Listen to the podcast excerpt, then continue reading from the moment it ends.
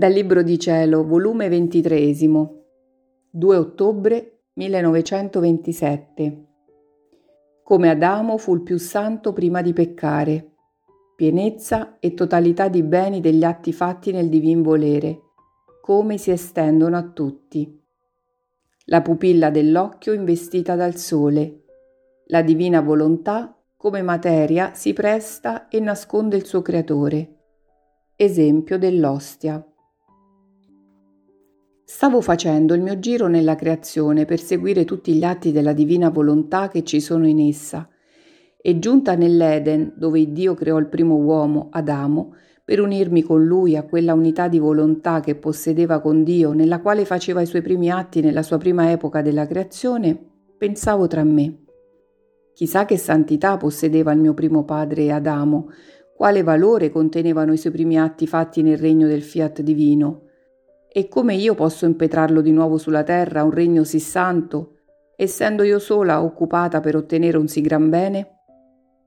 Ma mentre ciò pensavo, il mio sempre amabile Gesù è uscito da dentro il mio interno che mandava raggi di luce, e quella luce si convertiva in parole e mi ha detto Figlia mia, figlia primogenita della mia volontà, come figlia di essa voglio svelarti la santità di colui che possedette il regno del mio fiat divino. Nel principio della creazione questo regno ebbe la sua vita, il suo perfetto dominio e il suo completo trionfo, sicché esso non è del tutto estraneo all'umana famiglia, e siccome non è estraneo c'è tutta la speranza che ritorna di nuovo in mezzo a loro, per regnare e dominare.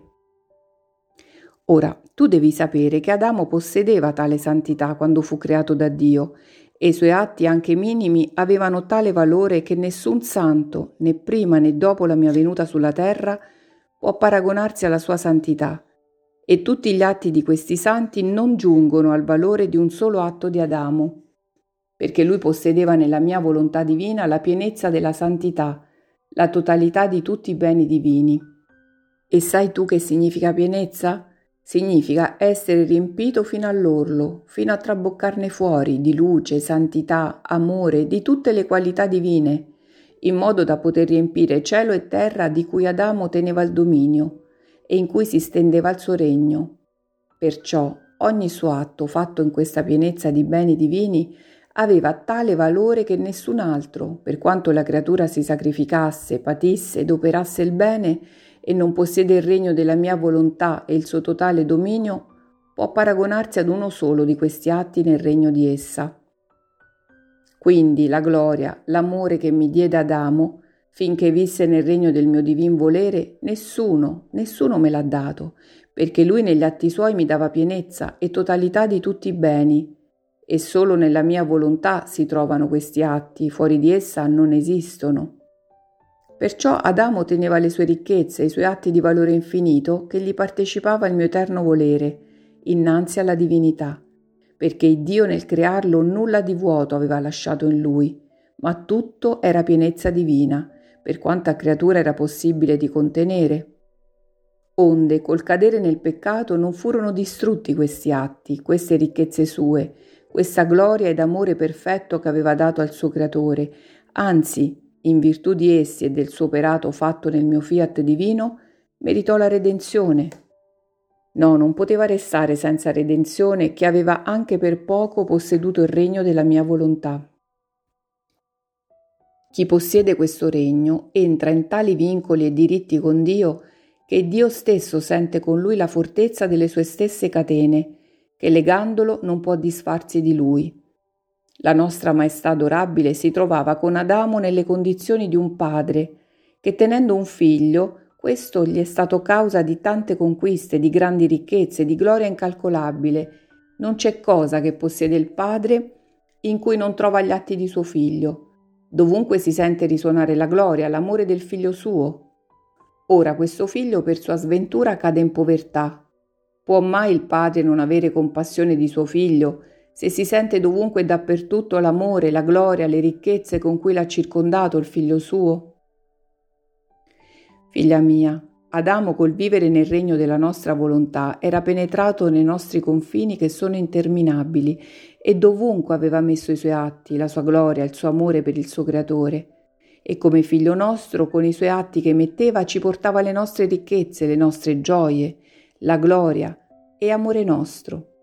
L'eco suo era risonante in tutto l'essere nostro, come il nostro nel suo. Ora, vedendolo caduto in povertà, come il nostro amore poteva sopportare di non avere compassione di lui, se la nostra stessa volontà divina ci guerreggiava amorosamente e perorava per colui che aveva vissuto in essa? Vedi dunque che significa vivere nel mio volere divino, la sua grande importanza? Nella divina volontà c'è pienezza di tutti i beni divini e totalità di tutti gli atti possibili ed immaginabili, abbraccia tutto l'essere divino. L'anima che vive nel volere divino si trova nella mia volontà come l'occhio si trova di rimpetto al sole, che resta tutto riempito dalla sua luce, e mentre il sole vi riflette tutto intero nella pupilla dell'occhio, la sua luce rimane anche fuori, investendo tutta la persona e percorrendo la terra senza partirsi da dentro della pupilla. E mentre lascia la sua luce nell'occhio vorrebbe portarsi la pupilla nel sole, per farle fare insieme il giro della terra e farle fare ciò che fa la luce e ricevere gli atti suoi dovunque per attestato di amore e di gloria. Immagine di ciò è l'anima che vive nella mia volontà. Essa la riempie di tale pienezza che non lascia nessun vuoto in lei, e siccome l'anima non è capace di possedere tutta l'immensità divina, la divina volontà la riempie per quanto più la creatura potesse contenere, e senza separarsi vi resta fuori di lei, portandosi nell'interminabilità della sua luce la pupilla della volontà dell'anima, per farle fare ciò che fa la mia divina volontà, per ricevere il contraccambio dei suoi atti e del suo amore. O potenza del mio fiat divino, operante nella creatura, che facendosi investire dalla sua luce non gli ricusa il suo dominio e il suo regno, e se Adamo meritò compassione fu perché la prima era della sua vita fu nel regno del volere divino. Se la sovrana celeste potette ottenere ancorché fosse sola la venuta del Verbo sulla terra, fu perché diede libero campo al regno del fiat divino in lei. Se la mia stessa umanità potette formare il regno della redenzione, fu solo perché possedeva tutta l'integrità ed immensità del regno dell'eterno volere, perché esso dovunque si estende, tutto abbraccia, tutto può, né c'è potenza contro di lui che può restringerlo. Sicché uno solo che possiede il regno della mia volontà vale più che tutto e tutti, e può meritare ed impetrare ciò che tutti gli altri insieme non possono né meritare né ottenere, perché tutti gli altri insieme, per quanto buoni, ma senza la vita della mia volontà in loro, sono sempre le piccole fiammelle, le pianticelle, i fiorellini, che al più servono ad ornare la terra, creature soggette a smorzarsi e a seccarsi, e la bontà divina non può fare né grandi assegnamenti su di loro né concedere portenti da far bene al mondo intero. Invece, chi vive nella mia volontà è più che sole, e come il sole, con l'impero della sua luce, investe tutti, impera sulle piante e dà ciascuna la vita, il colore, il profumo, la dolcezza, col suo tacito impero, si impone su tutto per dargli i suoi effetti e i beni che possiede. Nessun altro pianeta fa tanto bene alla Terra quanto ne fa il Sole. Così in chi vive il mio volere sono più che sole, e con la luce che contengono s'abbassano e con rapidità si innalzano, penetrano ovunque, in Dio, nei suoi atti, con la volontà divina che posseggono, imperano su Dio stesso, sulle creature sono capaci di travolgere tutto per porgere a tutti la vita della luce che posseggono. Sono il portatore del loro creatore e fanno camminare la luce avanti per impetrare ed ottenere e dare ciò che vogliono.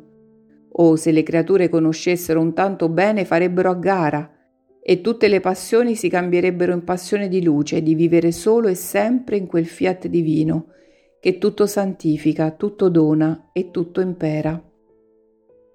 La mia povera mente continuava a sperdersi nel volere divino e ne era meravigliata della sublimità, pienezza e totalità degli atti fatti in esso.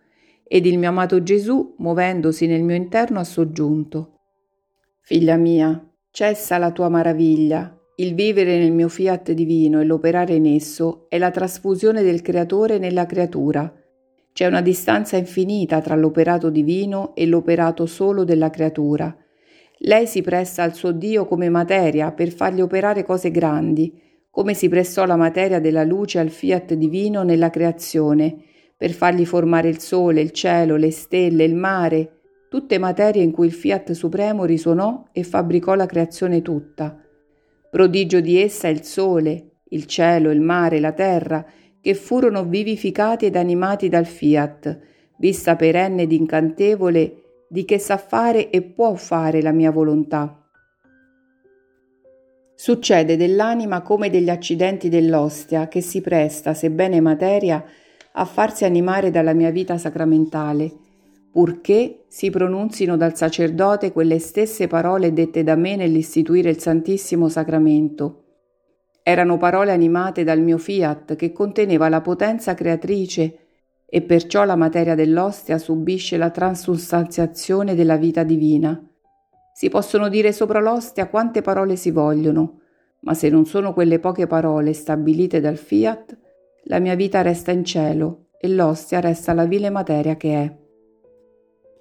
Così succede dell'anima, può fare, dire, soffrire ciò che vuole, ma se non corre dentro il mio fiat divino, sono sempre cose finite e vili, ma in chi vive in esso le sue parole, le sue opere, le sue pene sono come veli che nascondono il Creatore e di questi veli se ne serve colui che creò il cielo e la terra, e vi fa opere degne di lui e vi mette la sua santità, la sua potenza creatrice, il suo amore infinito. Perciò nessun altro può giungere, per quanto faccia cose grandi, a confronto di quella creatura in cui vive, regna e domina la mia volontà divina. Anche tra le creature succede che secondo la materia che hanno nelle mani per formare i loro lavori, Così cambia il valore che posseggono ed acquistano. Supponi che uno tiene proprietà di ferro, quanto deve lavorare, sudare, stentare per ridurre quel ferro in ferro morbido, per dargli la forma del recipiente che vuole fare.